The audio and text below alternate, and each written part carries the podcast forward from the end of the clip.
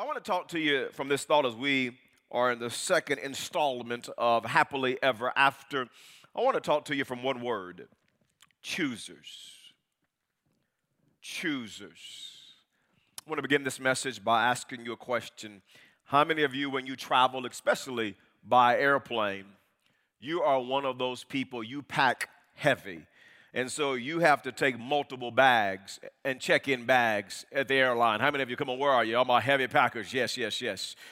And now, how many of you, I'm curious, when you when you travel, you you pack light and you only you might be gone for a week, four days, three days, and you're gonna have a carry-on bag. Who, who, who where are my carry-on folks at here? You're not gonna check it. That's what I'm talking about. Yes.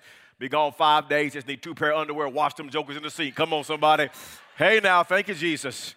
Taking one pair of shoes, the one I got on. Hey, I'm not taking any more shoes. Uh, all my outfits will go with this, with these shoes. You know what I'm saying? I know, I know how some of you are. Now, I'm that way too. When I travel and I do a lot of traveling and speaking, and when I travel, I like to travel light. I normally have a carry on bag when I travel. I do not like to check luggage for three reasons. Number one, a lot of airlines charge you to check your bags. I don't want to pay the fee.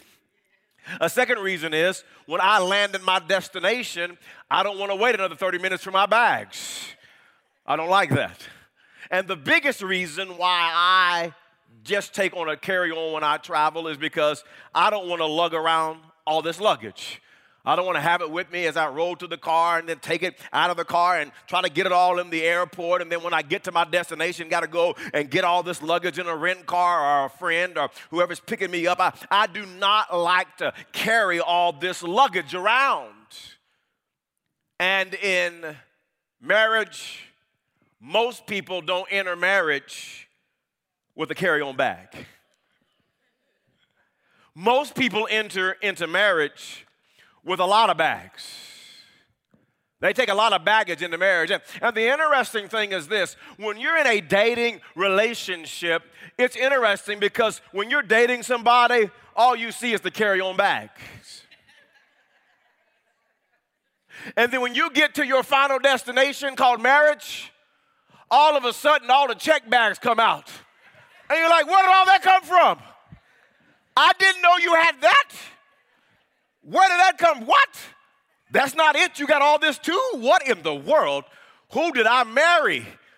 And you never saw all the checked bags. And you get married and you see the emotional baggage and the relational baggage, the family baggage, the financial baggage, the sin baggage. To my singles today, let me say this to you. If you're single, choose to allow God to empty out your bags before you get married. Don't, don't, don't take all of this into a marriage relationship. And then the worst thing that can happen is you take all your bags into a marriage relationship. You never let Jesus empty out your bags. And then the other person brings all their bags into the marriage relationship. And then you get married with all this baggage. And here's what people say well, we got marriage problems. No, you don't have marriage problems. You got a personal problem, and your personal problems were brought into a marriage. And so now you got marriage problems, but you had them problems before you got married. And now two people with all this baggage get married. And they call it marriage problems. But really, those problems existed before marriage. Empty out the baggage. If you're, if you're married, I want to encourage you choose to allow God to empty out your bags, and it will improve your marriage. We all have bags. Some of us have a carry on, some of us got one suitcase, some of us got two, some of us got all the suitcases. And we have to let God, allow God, choose to allow God to empty out our baggage. In life, there are no winners, there are no losers, just choosers. And you have to choose to allow God to empty out your bags. I want us to look at Joshua chapter 24 as a backdrop for where we're headed today in this teaching. And in this portion of scripture, as we pick up reading in verse number 14, Joshua is speaking to the children of Israel, the nation of Israel. They have turned from God, they've got baggage in their life, and he is challenging them to serve the Lord. Notice this in Joshua 24, verse 14. It says, Now fear the Lord and serve him with all faithfulness. Throw away the gods of your ancestors worship beyond the Euphrates rivers, excuse me, Euphrates River, and in Egypt. In other words, he says, throw away, get rid of all the baggage. You got all these false gods and these wooden gods. He says, throw all that baggage away. And he says, and serve the Lord. Verse 15. But if serving the Lord seems undesirable to you, then choose. Choose for yourselves this day whom you will serve whether the gods your ancestors served beyond the Euphrates or the gods of the Amorites in whose land you are living. But as for me and my household, I love these words by Joshua.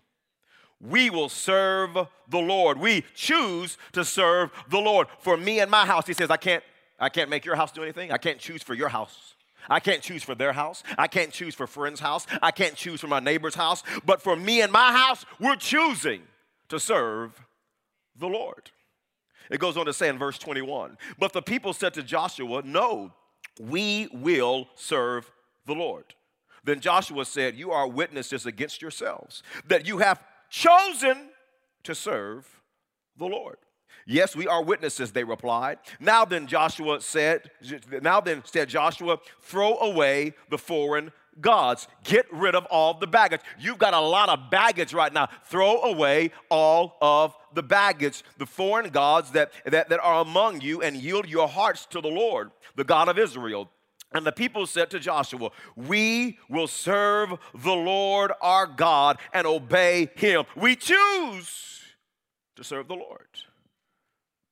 And you and I need to choose to allow Jesus to empty out our bags so that we can have a God honoring life, God honoring relationships, God honoring marriages. Understand, we all have junk in the trunk. All of us do. And we must choose to allow God to transform us into the image of Jesus Christ. We can either choose to do life our way or God's way. We can choose to do marriage our way or God's way, we have to choose. In life, there are no winners, there are no losers, just choosers. And we have to choose to have a better marriage. It's a choice.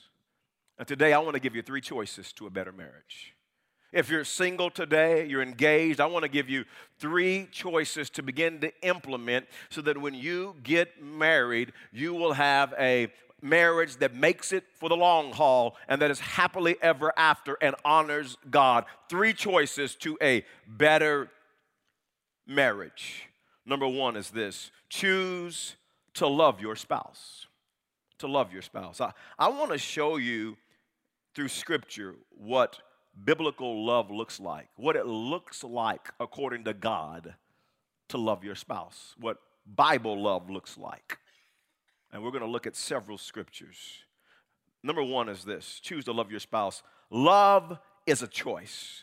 Love is a choice. Now, our baggage causes us to believe that love's a feeling. That, that's what our baggage, our baggage, all the baggage we bring into relationships and marriage, we start saying, no, love is a feeling. And God says, no, love is a choice. John chapter 13, verse 34 says this A new command I give you love one another. A new command. And for a lot of marriages today, that's a new command. Love each other. Don't hate each other. Don't have strife. Love one another. Notice that notice he doesn't say this. Try to love. That's not what he said. No, he says this is a choice. Love one another. He says, as I have loved you, so you must love one another. Biblical love is a choice. Biblical love, agape love, isn't dependent upon your spouse. But you see, what happens is baggage in all of our lives, baggage makes us believe this. We think this I will love you if. I'll love you when. But listen, biblical love, agape love, God kind of love, says, I love you, period.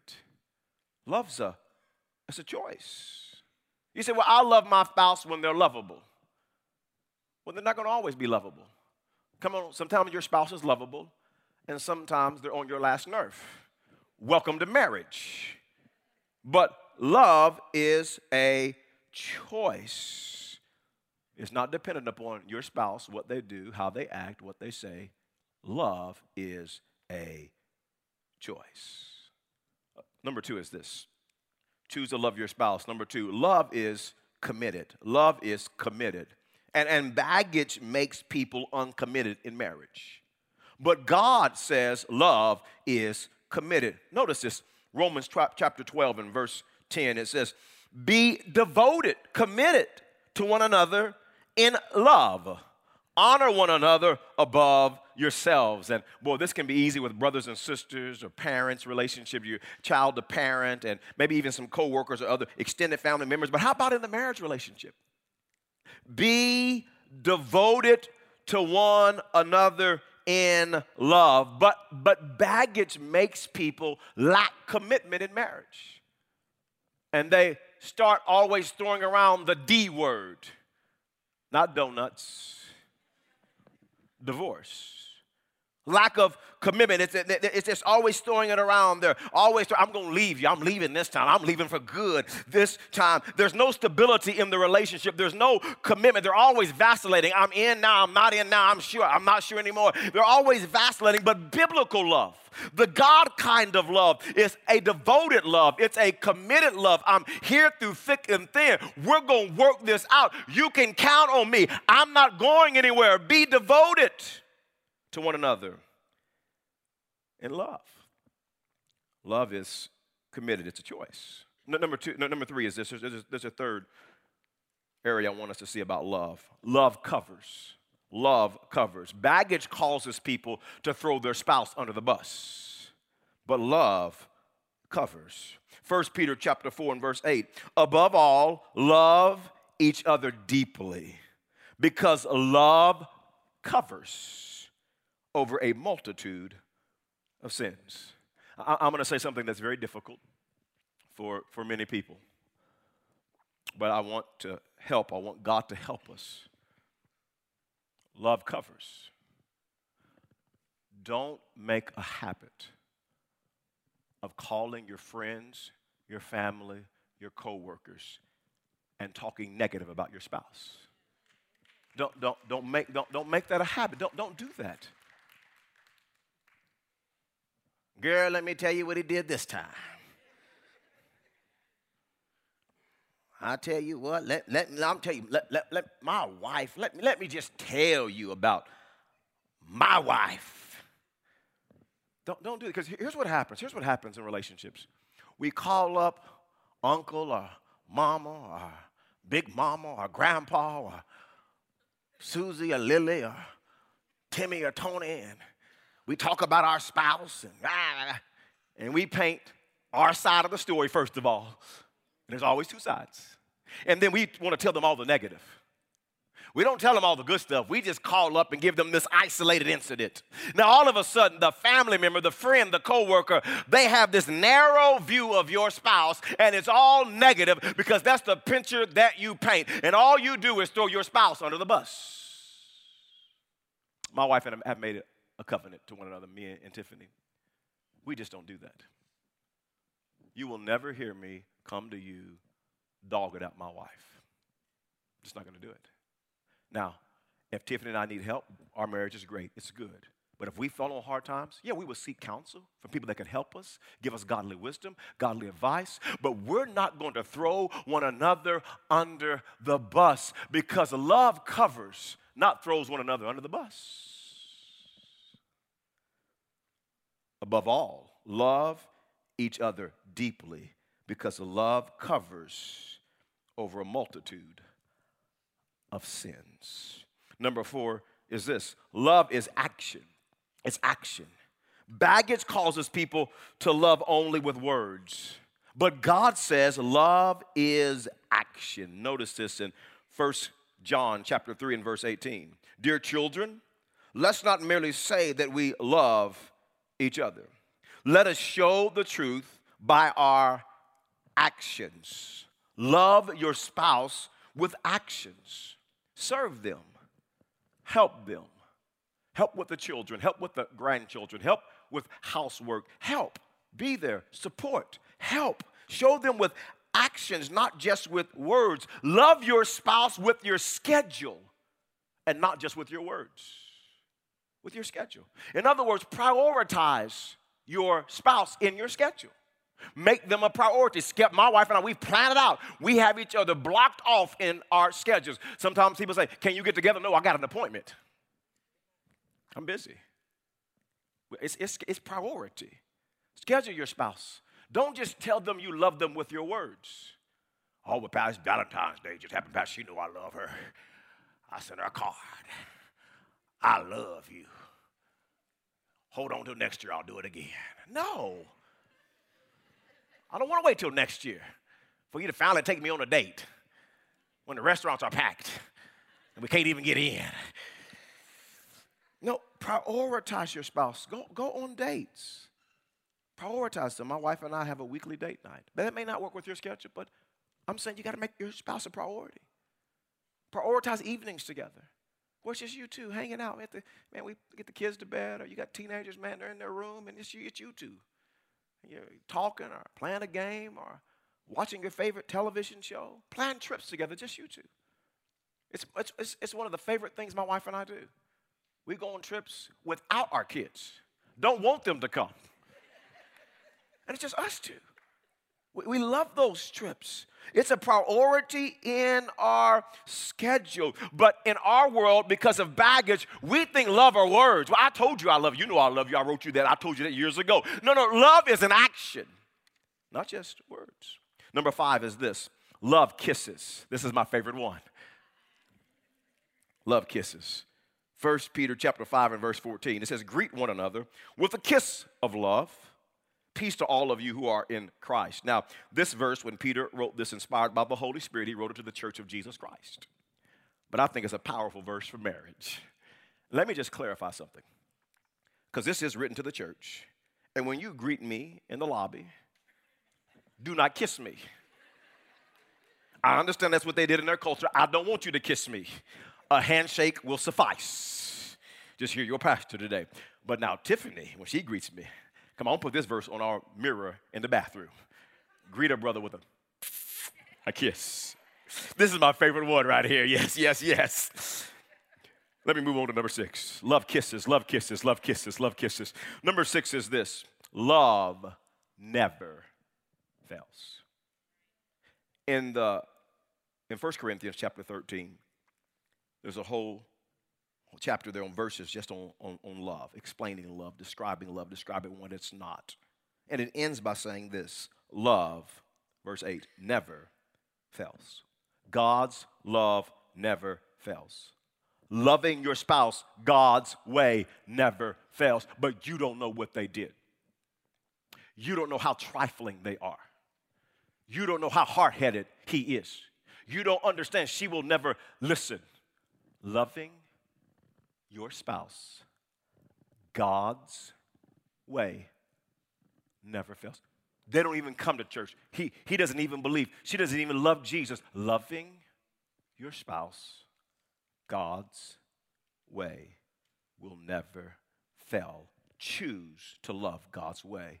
There are no winners, there are no losers, just choosers. Number two is this there's, there's a second choice we need to make to have a better marriage. The second choice is choose to develop the fruit of the Spirit. Choose to develop the fruit of the Spirit. Happily ever after, God honoring marriages are not focused on spouse improvement, they're focused on self improvement. We learned about this at the marriage conference. We all have baggage. We are all in process. We all need to become more like Jesus. And if we're not careful, we'll spend all of our time focusing on our spouse's improvement instead of focusing on self improvement. And we have to stop. Let me just say something. Stop trying to be the Holy Spirit. You're not the Holy Spirit. You're not even Holy Spirit Jr. You're not Jesus and you're not Jesus Jr. You can't change hearts. You can pray for your spouse. You can believe God for your spouse. You can model for your spouse. You can love your spouse, but you cannot change your spouse. And oftentimes in marriages, what hinders marriages from, from being whole and healthy and being all God wants them to be is both spouses are playing spouse improvement. You improve instead of self improvement. And the Bible says this in Galatians chapter 5 and verse 22 about talking about the work of the Holy Spirit.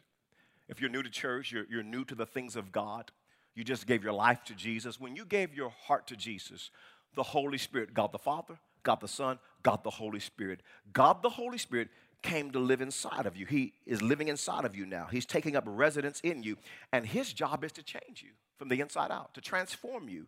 And he has certain fruit certain attributes, certain qualities that the Holy Spirit produces inside of every believer. And here's what the Bible says about the work of the Holy Spirit, the fruit that He produces. Galatians 5, verse 22. But the fruit of the Spirit is love, joy, peace, forbearance, or a word we more commonly use in our society is patience, God, kindness, goodness, faithfulness, gentleness, and self control. That's what the Holy Spirit produces. And he says, Against such things there is no law. People who are led of the Spirit, people who allow the Holy Spirit to develop these fruit, this fruit of the Holy Spirit in their life, when they live by the Spirit, they don't even need the law. They're going to make the wise, God honoring choices. Here's what I want us to do for the next few moments. Let's all take the fruit test. Take the fruit test as I go through this list, don't focus on your spouse. That's what you'll be tempted to do. Don't do that. This is not about spouse improvement, it's about self improvement. And if we will improve, our marriages will be better. He says, first of all, the first fruit of the Spirit is love. Are you developing in the area of love? The point one that I talked about, are you growing in that? Are you growing in your love or is your love diminishing? Is your love for your spouse growing or is it diminishing? Is your love for people growing year by year or do you find yourself more resentful, a little bit more bitter, a little, more, little bit more cantankerous, a little bit more irritable? Or is your love growing? Because the fruit of the Spirit, what the Holy Spirit produces in us is love. That's what He produces. Is it growing or is it diminishing? He says the fruit of the Spirit is joy. Are you full of joy, or are you always down in the dumps? Are you negative? Are you a pessimist? Are you always critical of your spouse and picking them apart and nitpicking them? Do you see the glass half full or half empty when it comes to your life, your relationships, your marriage? Do you always see the glass and you're like, well, it's, it's half empty? Or do you see it as half full? Are you a person that is full of joy, full of life, positive, optimistic? Are you full of hope? That's what the Holy Spirit produces. And I know your spouse probably won't tell you, but if you are one of those spouses that you're always going through life like you're sucking on lemon juice, you're not fun to be around. And here's what people say well, that's just my personality. That's not your personality, that's your baggage, that's your junk. But the Holy Spirit doesn't produce negativity, He produces joy. Fruit of the, take the fruit test, take the fruit test. Peace, peace. Do you have peace in your life? Do you have peace in your marriage? Do you have peace in your relationships? Would, would people categorize your relationships as just chaotic? Come on, we all know people like that. Some of you are like that. Every relationship's in chaos. You can't get along with anybody. You can't keep friends for 10 seconds. I mean, just chaos in that relationship, chaos over here, and chaos with that family member, and chaos with those friends, and chaos with that coworker, and just everywhere. Your spouse and kids. Just peace? Are you a drama king, a drama queen? Are you always anxious and worried? Do you have peace with God and with people? The Holy Spirit produces peace. Patience, patience. Are you patient with your spouse or are you demanding with your spouse? Are you always trying to change your spouse? Do you always have to have things go your way? Are you an angry person, short fused? Do you always cut off your spouse when they're talking? Mid sentence. The Holy Spirit produces patience. Are you patient? Kindness. That's, that's what the Holy Spirit produces kindness. Are you kind or are you mean and cold? Do you say kind words to your spouse or do you speak mean words to your spouse? Do you send kind messages, an email, or send a kind text to your spouse? When's the last time you sent a text message to your spouse that said, I love you? When's the last time, sir, you texted your wife and said, Baby, I'm tired because you've been running through my mind all day long? Come on, when's the last time? When's the last time you you said kind words? When, Ma'am, when's the last time? I know that his chest has dropped to his drawers, but when's the last time you sent that brother a text and said, I can't wait for you to get home, you big hunk of burning love? When's, you, when's the last time? When's the last you were kind to your spouse? Are you romantic outside the bedroom? Kind. Are you withholding intimacy from your spouse? That's not kind. Come on, brothers, I'm trying to help you out right now. Yes, that's not kind. The Holy Spirit produces kindness. Goodness is a quality the Holy Spirit produces in the Christian. Are you living your life by biblical morals and values? Are you always justifying your sin? It's amazing how many people just justify. They'll justify lying and cheating and conniving, and they're just justify. They live gray. But, but the Holy Spirit produces goodness in our lives. Are you becoming more like Jesus? Are you more like Jesus this year than you were last year? Are you honoring God with your life? The Holy Spirit produces goodness, faithfulness, faithfulness. Come on, take the fruit test. No, don't, don't let your mind wander. Wonder. You think about yourself. Faithfulness. Are you dependable? Can your spouse depend on you? Can your kids depend on you? Can, can, can, can, can your family members and coworkers depend on you? Would those around you describe you as someone who's faithful to God, faithful to your job, faithful to be a good friend, faithful at church, faithful to your spouse, faithful to your kids? Fill in the blank. Come on, this is just you. You take the test. Fill in the blank. Are you faithful or flaky? The Holy Spirit is uh, one of his fruits is not flakiness. He produces faithfulness. Another area he produces in our lives is gentleness. Are you sensitive to your spouse's needs? Gentle. Or are you rude? Do you try to dominate and control your spouse with your words and your actions, control them, manipulate them? That's not gentleness. Are you selfish, mean spirited, and a bully? Gonna get your way? That's not gentleness. The last one, I'm at the last one now. Some of you are glad I'm, I'm on the last one. You're like, whoo, when, when will he get through this list? I can't take no more. My, I flunked almost every one of these, my Lord. Do I got the Holy Ghost? Please come in me and work. The last one, self control. He produces self control. Do you control your speech? You have control it with your anger and your finances, with your lifestyle? Are you a disciplined person? Happily ever after marriages aren't focused on spouse improvement, they're focused on self improvement. You have to choose to become more like Jesus. Choose. And I'm telling you, if you will develop the fruit, let the Holy Spirit develop this in your life, it will change your marriage to become better. Choose. There are no winners, there are no losers, just choosers. N- number three is this there's, there's a third choice to have a better marriage.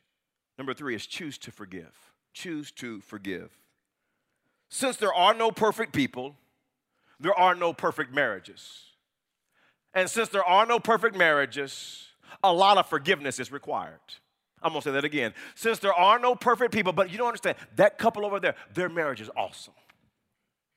They've been married for so many years, and if we could just be like them, if he could just be like him, if she could be just like her, and uh, yeah, their marriage may be better, may be more healthy, may be more God honoring, but I want you to understand there are no perfect people. And because there are no perfect people, there are no perfect marriages. And because there are no perfect marriages, forgiveness, a lot of forgiveness is required to have a happily ever after marriage. We all have baggage. Colossians chapter 3 and verse 13 says this bear with each other. Why does the Bible say that? Because we have baggage. We have issues. Some have one little bag, some have, I mean, their life's just filled because of trauma and childhood and pain, just baggage. The scriptures just bear with each other and forgive one another. If any of you has a grievance against someone, forgive as the Lord forgave you. Great marriages are full of forgiveness. I didn't teach, I just brought up 1 Corinthians chapter 13 and the love chapter in the Bible, but the Bible obviously has a lot to say about the subject of love. But, but I want you to hear in verse number five how the Bible describes love, what it is and what it isn't. It says, it does not dishonor others. Love is not self seeking. Love is not easily angered. Love keeps no record of wrongs. And in our society, we love to keep records. We got birth records, and thank God for records. We got statistics, and we've got museums and artifacts, and we just records, records, records. But the Bible says when it comes to relationships, when it comes to marriage, love keeps no record of wrongs. In other words, that long list you got, the Bible says, get your eraser and erase it. Quit keeping a list of wrongs with your spouse. Some of you say, well, Pastor, I don't have mine in pencil, mine's in pen. I'm remembering. And the Bible says, no. Get your pen and scribble out. Scribble out. Love keeps no records of wrongs. And the only way you can have a happily ever after marriage, two imperfect people, is there has to be a whole lot of forgiveness. You have to choose to forgive. And if you will choose, it will have a positive impact upon your marriage. There are no winners, there are no losers just just choose.